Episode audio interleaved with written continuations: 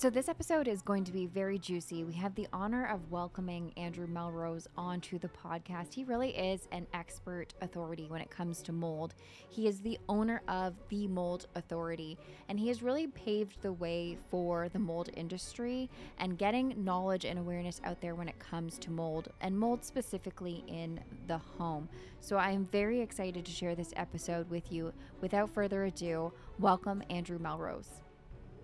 So I'm excited to have Andrew actually on the podcast. A lot of you who follow this podcast know that we talk a lot about mold, and I would consider Andrew kind of the mold expert when it comes to, you know, everything mold. So, Andrew, thank you for being here and sharing your perspective. We really really appreciate it. Let's start off with kind of how you got into mold. Awesome. Yeah, thanks for having me. Uh, I have always been into health and wellness, really every every side of it. Very fascinated by how the body works, mind, emotions, spiritual, all of it. Um, what I didn't know much of anything about was the environmental side. And so when I met a uh, friend, Tom Ray, started to see that he was in that industry, started shadowing him a little bit.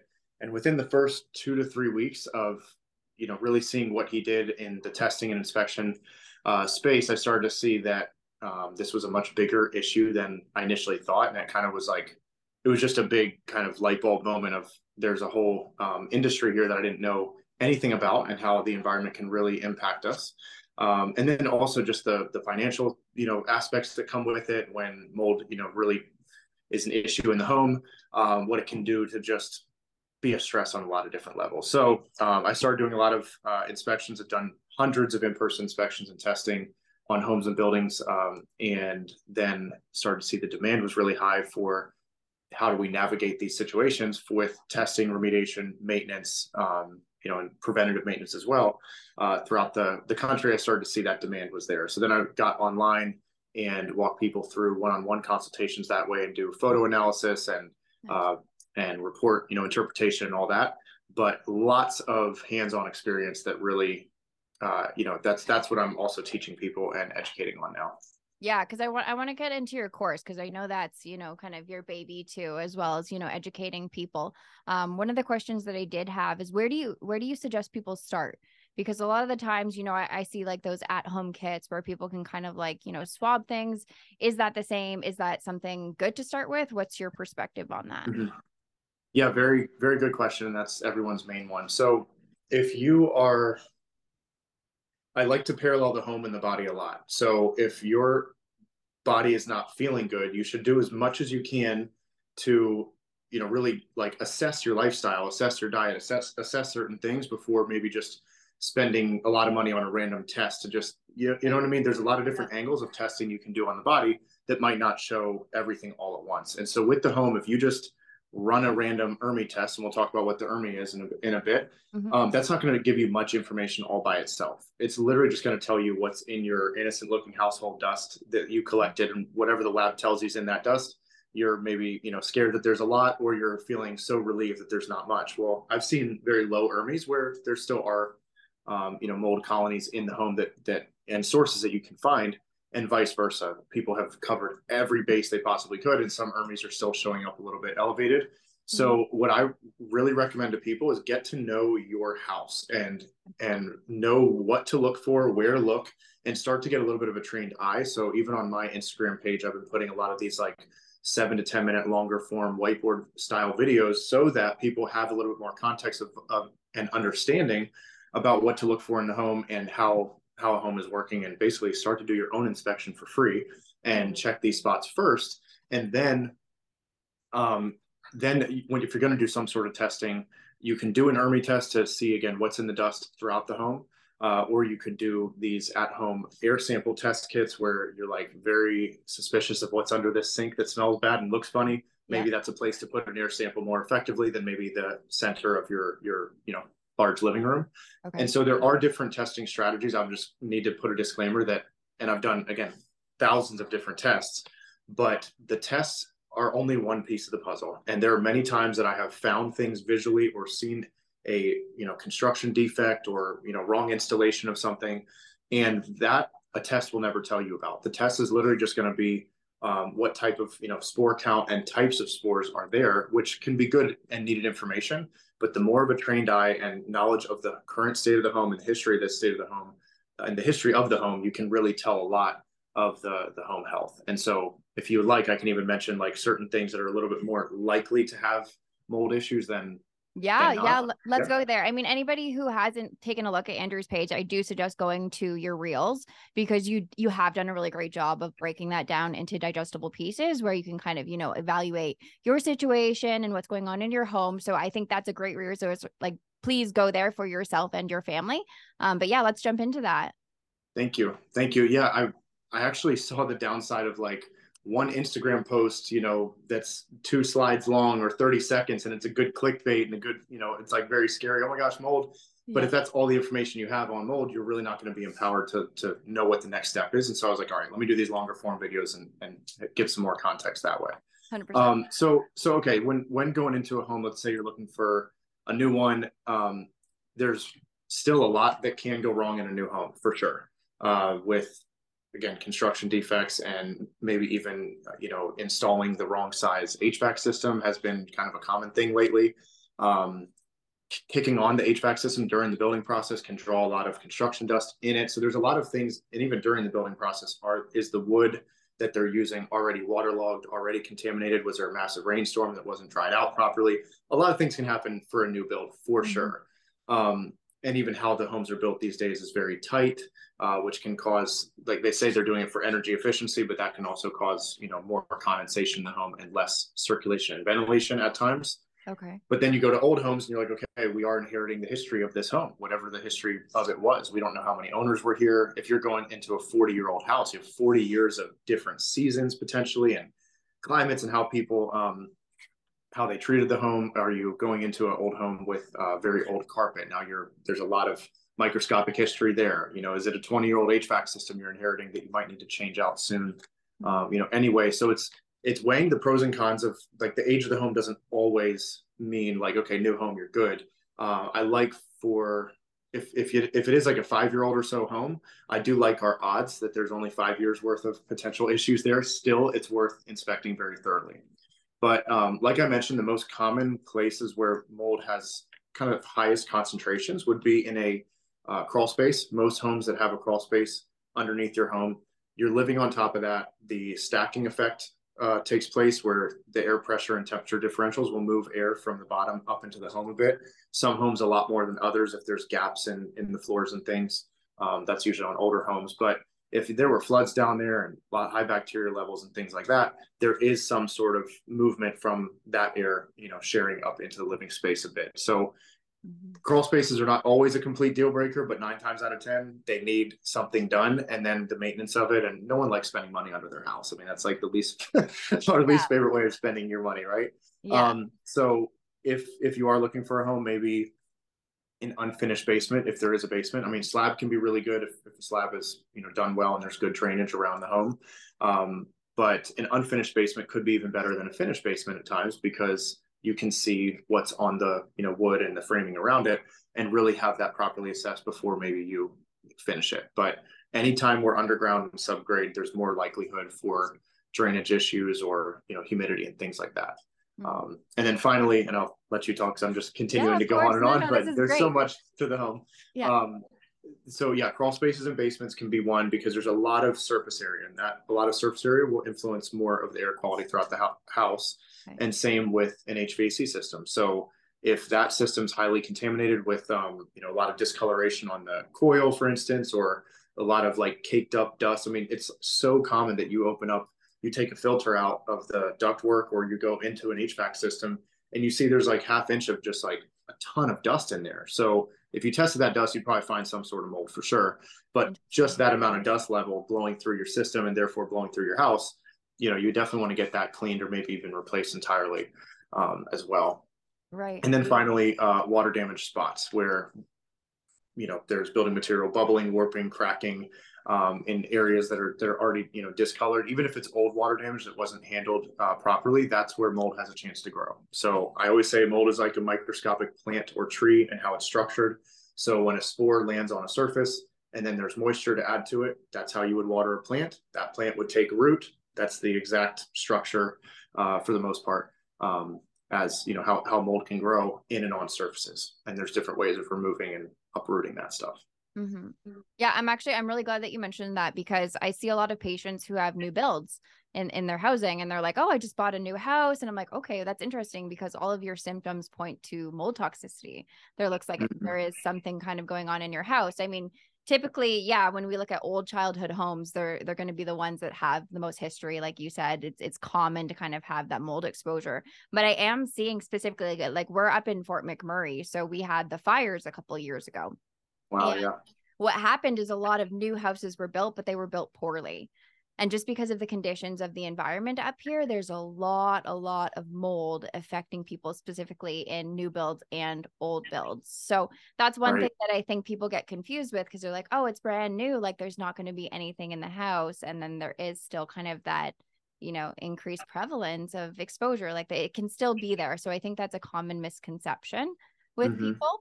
Um, one of the questions I do have for you is I know there are some people who, of course, are in apartments, which is a whole other kind of situation.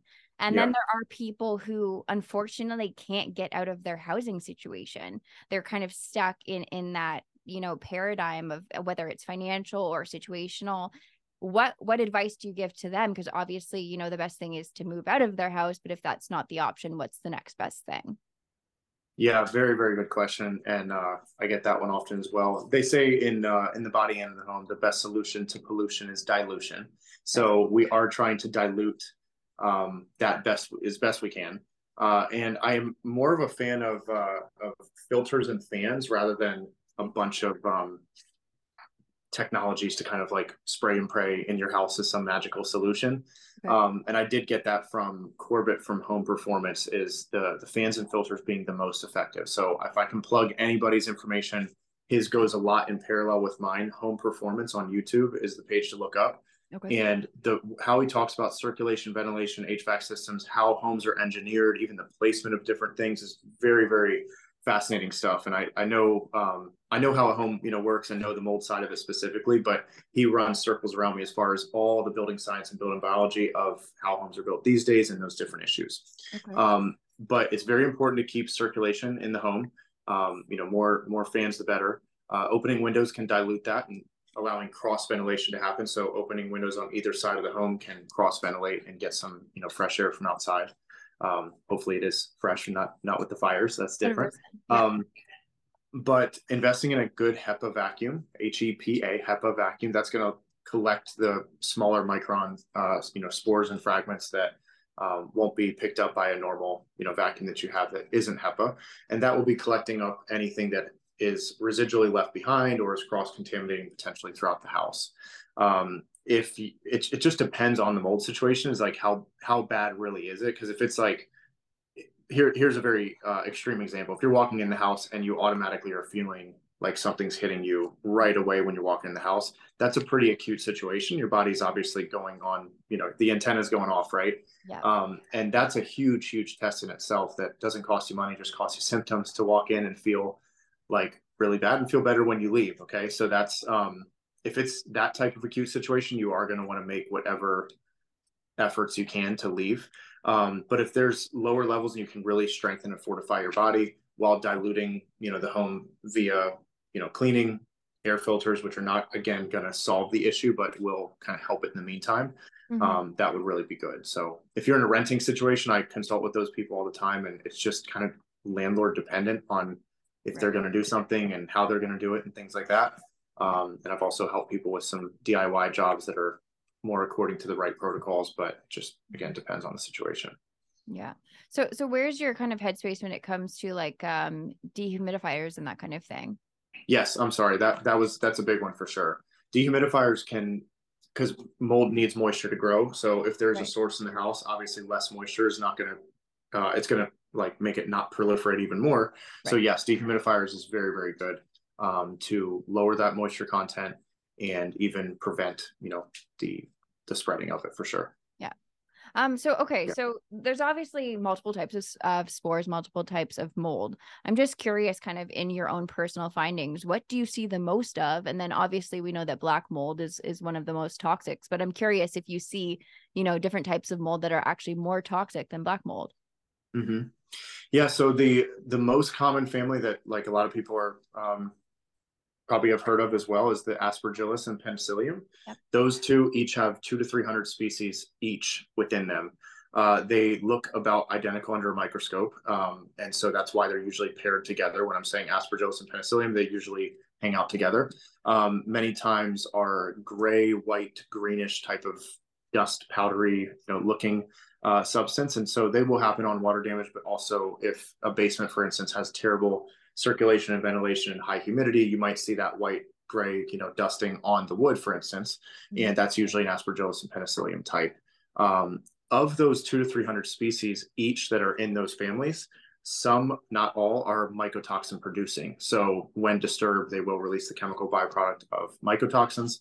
And that's why that ERMI test, E R M I, has uh, a handful, let's say one to two dozen of Aspergillus and Penicillium species because they're the more mycotoxin producing species that are on that test. That's why a lot of the health practitioners really like the ERMI because it's speciating those more uh, hazardous types. Mhm. And then when it does come to black mold, um, there are many other molds that are black in color that are not the most toxigenic ones. So cladosporium, for instance, is a very, very common one. If you go into you know a restaurant and you see like uh, black on or around the vents, especially like on the metal vents, that's usually a cladosporium type of mold. And I call it personally a warning mold because it's black in color, so you're going to see it a little bit easier. right. Um, you might you might freak out, but that needs longer term water damage for it to become toxigenic over time. Most most times that's how it works. So if this sheetrock gets wet and sits there for a while and more moisture is added to it and it's not handled right, that's what's going to start to grow the Stachybotrys black mold or the Chaetomium toxic black mold. Those two are again when it's not being handled um, and more and more water is being added to it. It's kind of survival of the fittest at a micro level, and it gets stronger over time. Makes sense. Makes sense. I'm curious actually, do you do you know about the mycotoxin test by Great Plains Lab?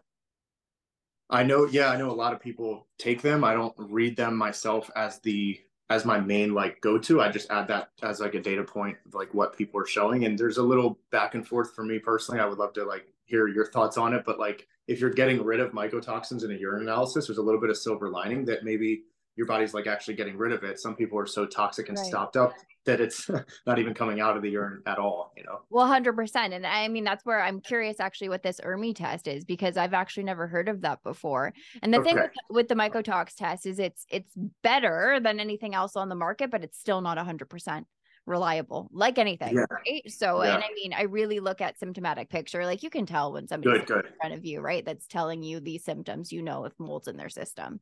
Yeah, Melanie, so agree. Like how Yeah. someone's feeling in the house versus out of the house, what they're sensing, what they're smelling. Like we're made of all this stuff. Like the biology is made of like so much, you know, fungi, bacteria, viruses. Like we have so much of it all all in us and, and on us all the time. And so our bodies are going to notify us if we're uncomfortable. And so paying attention to symptoms and different correlations are very, very important. Every time the AC kicks on or the heat kicks on, like we have this happen, or it's only when I'm waking up. Like there's a lot of different um, you know, correlations to to put into the mix.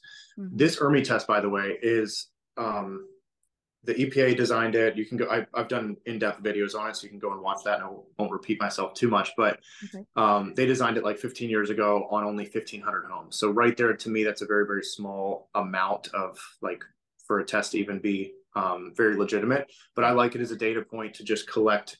All they send you a Swiffer pad. You collect dust. That's why it's so easy for everyone to use. Is they just order the Swiffer pad. They collect dust throughout their home on 10 different surfaces, and the lab tells them what was in that dust. Well, there's a lot of um, vagueness there because which surface really shot the score, you know, the levels up Right. versus, y- you know, there's just a lot of different um, potential errors in that test, but they are speciating uh, via the PCR DNA analysis on what is actually in that dust and of the 36 species they're measuring. You can see what you're being exposed to at a dust level Mhm. um, because dust is also a historical picture. What has been in the air settles on the surface. You collect the dust. Maybe you're getting an idea of what has been uh, in the air as well. Mm-hmm. And I know you talk a lot about remediation, right? That's a foundation. Correct me if I'm wrong, but I, that's just, that's pretty much a yeah. foundation of your protocols, which I completely agree with. You want to reduce exposure, right? And then you want to eliminate. So yes, yeah, yeah. So remediation, the best way to describe it is is removal. So if there is a visible mold source in and on sheetrock, most times that has to be completely cut out and taken out. It really can't be cleaned and saved. Um, that's because sheetrock is very porous um, and so, and like I said, the more toxigenic molds usually show up there when water interacts with it. Mm-hmm. If there is mold in or on wood, wood can be cleaned and saved, just very thorough cleaning under the remediation protocols that again I've outlined on a lot of my videos as well, but it's a manual removal. And so instead of trying to kill or treat mold, those two words are not really the goal because right. let's go back to the analogy of plant or tree. If a mold if mold's like a plant or a tree, um, let's say you had a Christmas tree in December at your house and you want to get rid of it in January, you're going to take the tree out and drag it out the house to get it out. You're not going to, you know, fog it or spray some magical thing on it, hopes it disappears. Right. The goal in if mold is in the house is to remove it. And so you're either removing the building material that it's embedded into that you can't save, or you're, you know, manually cleaning it up and off those surfaces. And there are mold remediation companies that should be following standard protocols to do that the right way. 100%. Yeah. I mean, I was in actually my student house. This is how I kind of like stumbled on mold. I, I was reflecting back on my university days and our yeah. landlord actually completely like this is crazy to me, but he ended up taking the house and he completely flatted it except for the basement. So he kept the basement mold, which still had black mold all over the walls. Like it was completely filled with black mold. But he was just like, "Oh, you just don't go down there. That's that's like the solution to this." He completely uh-huh. flattened it, built a brand new house on top of a foundation that was swimming in black mold. So wow. we were in the student house and I was on the top floor. I was in like the crawl space. And then I had kind of like a ventilation system that obviously is circulating all of the air in the house. And I started to get immediately sick. Like I started getting panic attacks. And I was like, oh, like Whoa. I went to the doctor and the doctor was like, oh, it's probably just stress from school. They came out of nowhere. Like I genuinely thought I was dying because I don't know if you've had a panic attack before, but it's it, it was it, something else. And uh, I can't even say it was a panic attack. It was mold toxicity is what it was. Wow. But I think that is so common at schools. I'm so sorry you went through that because that's like yeah. a, I think those schools are gnarly, like really filled with like all types of stuff and yeah and yeah and these kids probably think they're just stressed or whatever and then some of the lifestyle of like you know eating on a very low budget and whatever other habits like it's just it's a, a tough mix there. 100% but yeah i mean i'm glad there's a little bit more regulation when it comes to obviously new houses and stuff like that. Um, but one of the things i do want to talk about is is treatment and i don't know how far you go into treatment. Um, you know how do you what do you recommend for people in that area mm-hmm. or physical kind of stuff? Yeah very good question. So there there's a bridge that's being built between those who are like testing and healing the home and mm-hmm. those who are testing and healing the body. And that's a bit of what this conversation is. I'm more on the side of testing and healing the home. So I, I know enough to be dangerous for sure about how to get the body heal, um, healing and feeling good, but my protocols are more so um, around the house. You know, so I have a lot of health practitioners who are, you know, working really, really in depth with these people to not just hit the four letter M word, but really get a nice holistic approach to, to heal your body overall. Because I have definitely a belief that the more um, fortified your body is and more resilient, you know, the more resilient it will become towards environmental factors to to a degree, right? We can't get it to absolute zero all the time, but kind of the 80-20 rule. Yeah. And I personally uh, got my genetics test and I have the MTHFR gene and the HLA-DR gene, which have both been linked to you have troubles with mold. And I can definitely, you know, see that because there were many many inspections uh, where I've like left the house and been like, my gosh, that was way worse than I thought when I was in there. I feel like I got hit by a truck. So I get home and hit the infrared sauna um, and, you know, take the binders and start really sweating it out. And I bounce back fairly quick. You know, mitochondria, keeping those um, strong is very, very important to yeah. bounce back faster. But there's this other aspect I've been speaking with some friends of mine. Um, and maybe it'd be worth, you know, me connecting you with some of them for like a very in-depth like body healing with mold as well but we can go there a little bit. Um, but that's, I mean, that they work on the body, you know, all day long, every day. Um, yeah. It's very interesting how women are seem to be a little bit more affected than men. Yeah. Um, not every time, but but many times. So I do think that estrogen and other things play into that. Um, you know, even mold connecting to fat cells and how Um, you really got to get the biofilms uh, broken down and out. But when it comes to mold, yeah, the number one thing is to get the the fish in a different aquarium. You know, so yes, leave the home, go to a different one if it's a really really bad one. Yes. Um, now that can also be a hamster wheel in itself because some people are. Um, we just have to be realistic and weigh our pros and cons of of is it are we able to leave this house and is it really worth leaving or not because we really need to again not have our expectations to get it to absolute zero no house is going to have that but getting it to a lower concentration where we're going to be feeling okay um, and then yeah taking the right binders um, can be very helpful while still making sure you have proper proper minerals uh, in your body so that you're not just binding binding and taking all yep. the good good out with it mm-hmm sweating, getting outside, sunlight is so powerful against mold and also to, you know, for the mitochondria as well. Um, and just living a lifestyle of, of more, you know, movement, whatever you can do. I know sometimes mold or other illnesses can be very debilitating, but your body is made to move, wants to move. And that is a life changer, even to just go for an outside grounding walk or whatever you need to do to, to be outside. Fresh air is the best air. And so um, those can be some of those foundational ones. And then obviously making sure you're hydrated and uh, eliminating properly. So yeah. sweating and eliminating every every way you can, um, and staying away from the more obvious uh, mold foods, I guess, as well. Yeah. Uh, alcohol is definitely not a helper. Mm-hmm. Um, many many peanut butters with the aflatoxins and bad style co- or like coffees that are very you know cheaply made and things. That's not going to help. That's not going to help your cause. I know. Yeah. Uh, Every time I'm what... sitting in front of a patient, I always feel bad when we go over the foods. And they I mean, most people are addicted to coffee. And that's one of, I mean, you probably know the highest sprayed crops, the the highest, you know, in bold crops. So it's always the first that I gotta take out. And I always feel yeah. bad. Do you I mean, do you know about King coffee? That's like the best stuff. I do know. Are you talking yeah. about organo? Yeah, yeah. Yeah, yeah. The reishi yeah, mushroom. That, I mean, ever since I've yeah, ever since I've been on that, I don't really drink other coffee now. Feel good on that. They test for all that stuff, and one yeah. cup a day, I feel I feel rocking and rolling. So yeah, I do. do actually, Dave Asprey has a line of coffees too. I don't know if you've heard about yes. Danger coffees. I'm yes, a huge Dave awesome. Asprey fan, so I yeah, I do like the bulletproof and stuff like that. But yes, yeah, yeah. I, I, definitely forgot. He's he's got a very he went through it himself, so I think he, he definitely means to cover that base before releasing something. yeah, well, that's where we all come from, right? We all usually go through it, and that's how we get on these topics. Um, exactly. I'm glad that you mentioned those those healing stuff though, because yes, like I I I'm a huge fan of saunas. Saunas can do great things for for sweating things out.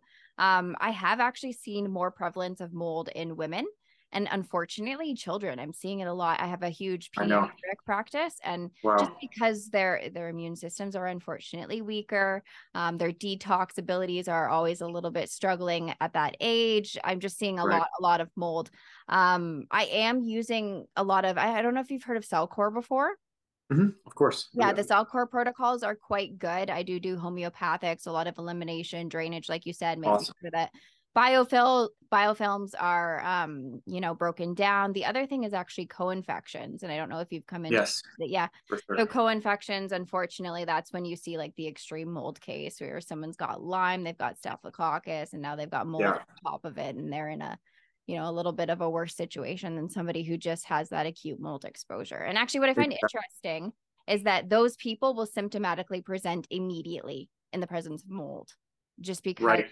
they're so heightened and so sensitive they can pretty much walk in any environment and that's when you get that acute kind of response.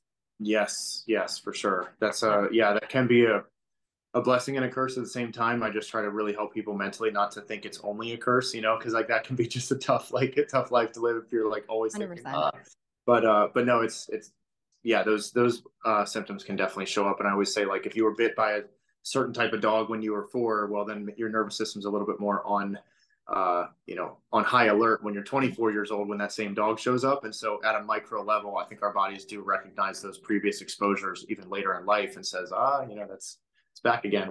Yeah, I could go down the rabbit hole with that, but we're we're not going to. Um, one thing that I actually do want to talk to you is I know you talk a little bit about like religion. Um, I don't normally get into it, but I mean, mold is biblical and I'm just very curious as to mm-hmm. what kind of your perspective is on that. Yeah, great question. Um, so many different places I can go. I think the main thing I want to say is that when I got in this industry, I realized, like I said, within the first few weeks, that it was much more about these people who are suffering and like really knowing the the heart and soul of like those who are actually going through this being really tough and so mm-hmm. i did very much um i had my own massive like life change being depressed you know addicted to drugs like full of hate i had like mm-hmm. just a wild grow up growing up and had a radical life change where um, I was just completely set free from me and from all those burdens I thought I would never um, not carry in my life. And so um, after that, it's just I want to see other people free in that same way. And I started to really pray and like ask God to show me how to best help people mm-hmm. because this stuff is nature's decomposer. And if we scandalize it too much, then we'll think there's just like a constant enemy that can never be beat. But it's outside and prevalent in nature. We just want to take uh, good care of our recycled air box, our home, um, and really make it a haven um, that can be that can be safe. So I've really talked to people about like you, we need to do the practical, natural things to get the home as good as we can, get it within reason, within control, and also you know really taking care of our body because mold can really be a teacher. And if we again take the scandal off it, we can see that um, mold shows up in our life and it flips a lot of things upside down for some people and can be very very difficult but if we only put a story of negativity hardship you know and all that around it then we're going to keep it locked into that same definition for the rest of our life. But if we say okay it was very very hard i'm going to accept that not deny it but still realize that it actually came to teach me about my own body about ways to improve my health wow that was actually a catalyst for my good. And so i'm definitely a believer that all things come from god. It's just a matter of how are we going to perceive it and what are we going to name it. And um, that's just a very very it can be a very tough thing you know the very thing that you that caused you know so much suffering is hard to say that was for my good but that's just part of the process and we're all in our all on our journey of of how that you know shows up but in your case and many other cases uh, you know your suffering becomes part of that purpose that you're giving to the world around you to say like no i'm, I'm getting through it or got through it and i'm going to help you you know do the same 100%. And so I care most about the hearts and minds of, of the people going through it. I want them happy and healthy and you know healthy in their body, but I don't want the hardship and the PTSD almost of the scarring mentally and emotionally to hang on with them for the rest of their life of like that was just a terrible season of life. And and playing that um you know that same negative story over and over and over because mm-hmm. it's hard enough going through it. Let's not add you know all that to it as well. So knowing that we are eternal spirits and we have the power to heal that we are truly life-giving spirits and that spirit is giving life to our bodies even now um, putting a little bit more emphasis on that ability to heal rather than our um, inability to heal really. Yeah perfectly said perfectly said. And actually that's pretty much you know what i wanted to wrap up with. The last thing i want to talk about is your course because i know you have a course and i know a lot of people are going to find value in that. What specifically do you mm-hmm. talk about in the course and how can people find it? Thank you. Yeah, um, the my Instagram page is really the place to talk, you know, and, and engage with me and watch all those free videos. I tell people if you just skip one night of Netflix and binge my page, you'll learn a lot about mold in one night, and you'll probably be good. And there's a lot of different places to go and learn about mold that are probably good uh, spots too. But I'm very confident that you'll be, you know, pretty well versed after uh, binging my page a bit. Uh, this course is a mini one. I did it live with people and it was very life changing for them and it was really more around the what we kind of just talked about like the story that you've told yourself around mold and so it's really about rewriting your health story. And so there is a module that's just about the practicals of mold but a lot of it is on the you know spiritual aspects of it as well. My favorite module is about the 23 different representations that mold could also have um, in our life. So mold thrives in the dark for instance. Um, so what could it be showing us that we are keeping certain secrets in the dark and it's showing us to come to the light. Um, there's 23 different ones so it's fascinating to go through and say wow I, I, resonate with five of those. That's definitely something mold's teaching me about my own self.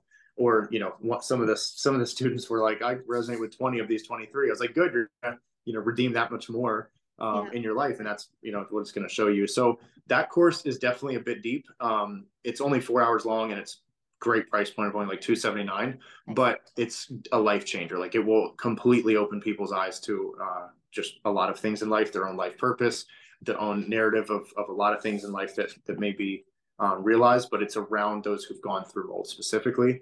For a mold specific resource um, on just the practicals that i will have the mold handbook done in just a couple weeks and that is going to be definitely the a to z all-in-one resource that if you're a renter, if you're a homeowner, Uh, if you've had a lot of water damage, a little bit of water damage, you want to know how to inspect, you want to know how to vet an inspector and remediator. There's like so much to it. It's kind of five years worth of knowledge all in one, and that's going to be out soon. So for the mold practicals, you want that uh, mold handbook.